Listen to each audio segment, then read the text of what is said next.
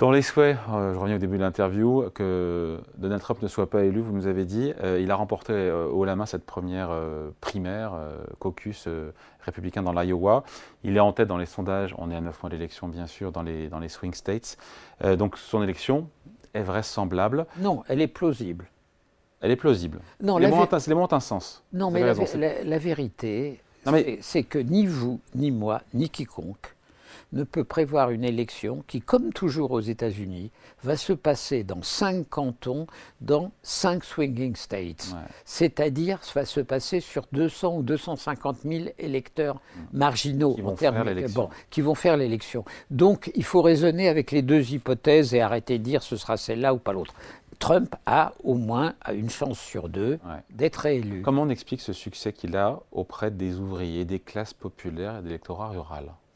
Ben, parce qu'il a mené. Parce il, est de, il est de bonne aloi ici, évidemment, d'avoir une pince à neige sur le nez, mais, il, faut comprendre aussi les raisons. Mais il, a, il a appuyé sur la pédale sur laquelle appuient tous les populistes, euh, y compris ici les populistes d'extrême droite, qui est de capitaliser l'insatisfaction de catégories qui ont, alors aux États-Unis, été pénalisés dans la redistribution des richesses. Les États-Unis sont devenus un pays de plus en plus inégalitaire, à des années-lumière à, à, cet égard de la France. La France, le degré d'inégalité en France ne s'est pas accru depuis 20 ans. Après redistribution. Après, oui, ben, la, réalité, c'est évidemment après redistribution.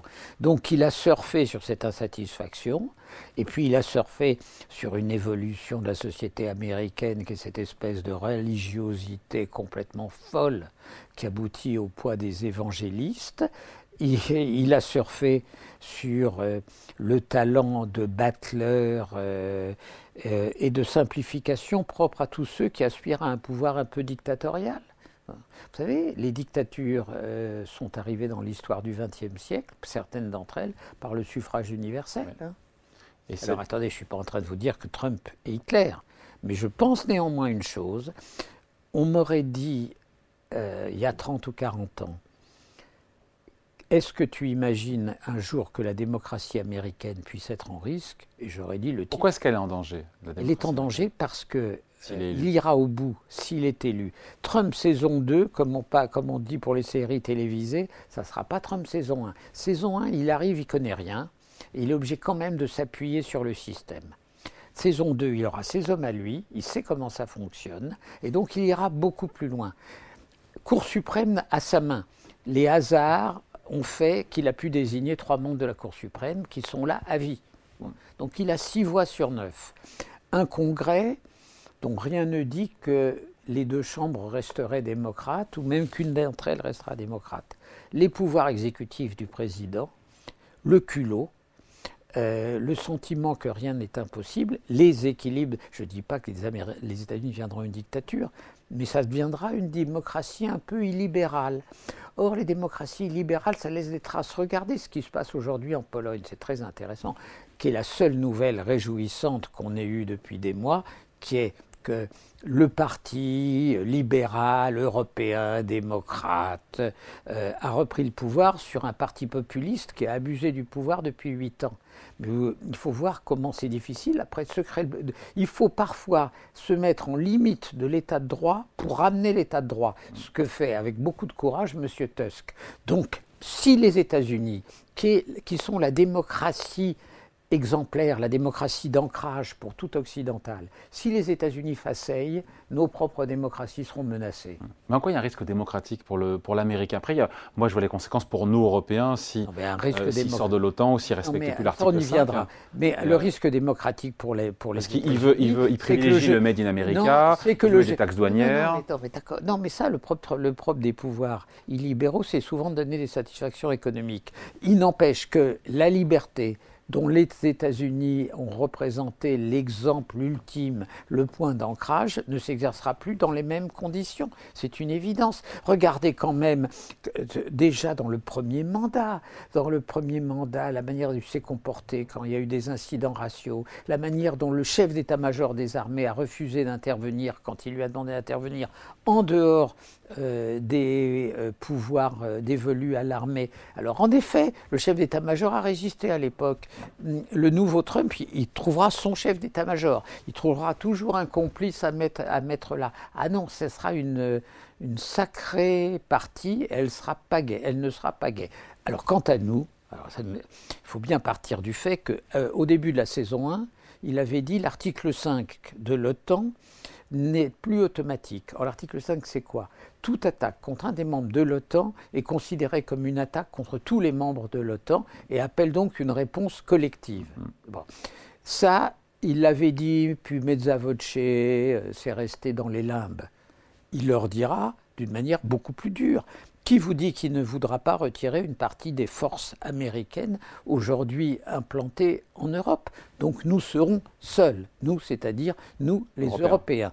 Or, aujourd'hui. Face à Poutine. Face à Poutine. Or, aujourd'hui, militairement, euh, nous sommes euh, en réalité en situation d'insuffisance parce que nous n'avons que des forces nationales. Alors, à ce moment-là, néanmoins, il se passera quelque chose de très particulier pour la France la France est le seul pays membre de l'Union européenne qui a une force nucléaire autonome. Hmm. Et donc toute la question est de savoir quelle sera la conception que la France à ce moment-là aura de ce qu'elle appelle ses intérêts vitaux, c'est le terme qui est employé, c'est-à-dire les intérêts qui, mis en cause appellerait une réaction nucléaire. Au-delà de, l'hexagone que... Ça veut dire au-delà de l'hexagone. Et aujourd'hui, chacun sait bien que la carte des intérêts vitaux est au-delà de l'hexagone, mais personne ne connaît la frontière exacte qui est euh, en réalité euh, dans les... Jusqu'où va la frontière Personne ne le sait, vous me direz. alors, est-ce que nous considérons que la frontière de l'Union européenne est la frontière de nos intérêts vitaux? Je ne dis pas qu'il faut dire oui, je dis que ce sont des questions comme ça qui se poseront. Dans cette partie-là, la France a une particularité, un avantage stratégique qu'aucun autre État n'a, puisque ce n'est pas le fait que l'Angleterre euh, soit en dehors de l'Union sur les sujets stratégiques, elle est en Europe, sauf qu'en réalité la force nucléaire britannique est un appendice de la force nucléaire américaine, donc les Anglais ne sont pas libres. Grâce soit rendue à cet égard. Hmm. On dit toujours au général de Gaulle, l'ambition nucléaire française, elle commence plutôt sous Pierre Mendès France, sous la 4ème République. Elle est poursuivie par le général de Gaulle, elle est sanctifiée par François Mitterrand. Grâce leur soit rendue à tous. Sur, euh, je reviens sur l'économie parce que voilà, Ecorama, l'émission qui vous simplifie l'économie, on a ce prix. Cette année, la stratégie, c'est l'économie. Hein. Hmm Cette année, les enjeux stratégiques sont les enjeux économiques. C'est-à-dire les sujets euh, il y a un an, tout le problème était endogène à l'économie. Euh, cette année, les risques économiques sont essentiellement d'origine stratégique. Et donc géopolitique. Géopolitique. Ouais, je reviens sur l'idée sur Donald Trump qui, a, euh, qui a eu du succès, encore une fois, sur ses, en 2016 avec ses baisses d'impôts, ses taxes douanières. pourquoi ça ne remarcherait pas aujourd'hui s'il avait les mêmes, les mêmes recettes et d'ailleurs, on se souvient, l'économie allait bien sous Donald Trump. la bourse avait monté. Euh, il n'y a pas eu de drame. Hein, non, non, mais il baissera sans doute à nouveau les impôts. Euh, il essaiera de faire une, ce type de relance.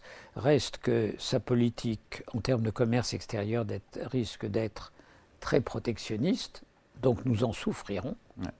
Toute atteinte protectionniste à l'économie la plus puissante du monde nous fait souffrir sa politique à l'égard de la Chine, on ne sait pas où elle sera, mais c'est vrai que le domaine économique est le domaine où Trump serait le moins dangereux. C'est une certitude. Euh, il y a des bons résultats, encore une fois. Euh, Joe Biden a de bons résultats économiques. Mais Joe, euh, chômage... Joe Biden, vu par moi, est sur le plan stratégique le meilleur président depuis Truman, et sur le plan économique, le meilleur président depuis Roosevelt. C'est un président qui a défendu les intérêts des États-Unis d'abord et de l'Occident ensuite d'une manière exemplaire. Ouais, avec des résultats économiques, encore une fois, bateau de chômage, des, bas salaires qui sont en progression, mais ça ne lui profite pas, sa cote de popularité est plus basse que celle de Trump au même moment. Pourquoi les Américains oui, écoutez, on Certains disent que c'est à cause de l'inflation qui a fait très très mal. On verra, jusqu'à présent, il a gagné toutes les élections. Hein. Hum Jusqu'à présent, Biden a gagné toutes les, élections face à Trump. Il a gagné contre euh, les pronostics de tous les augures, euh, les mi-termes. Donc, on verra. Ce que me disent mes amis américains, ils me disent Biden est le meilleur candidat contre Trump et le plus mauvais candidat contre tout autre candidat républicain. Mm. Mais si Madame euh, Allais était candidate, à ce moment-là, l'enjeu devient banal. Madame Allais, elle ne toucherait pas à la démocratie américaine si elle était élue, et elle ne toucherait certainement pas à l'Alliance atlantique. On serait dans un débat classique, et à la limite, peu importe le résultat.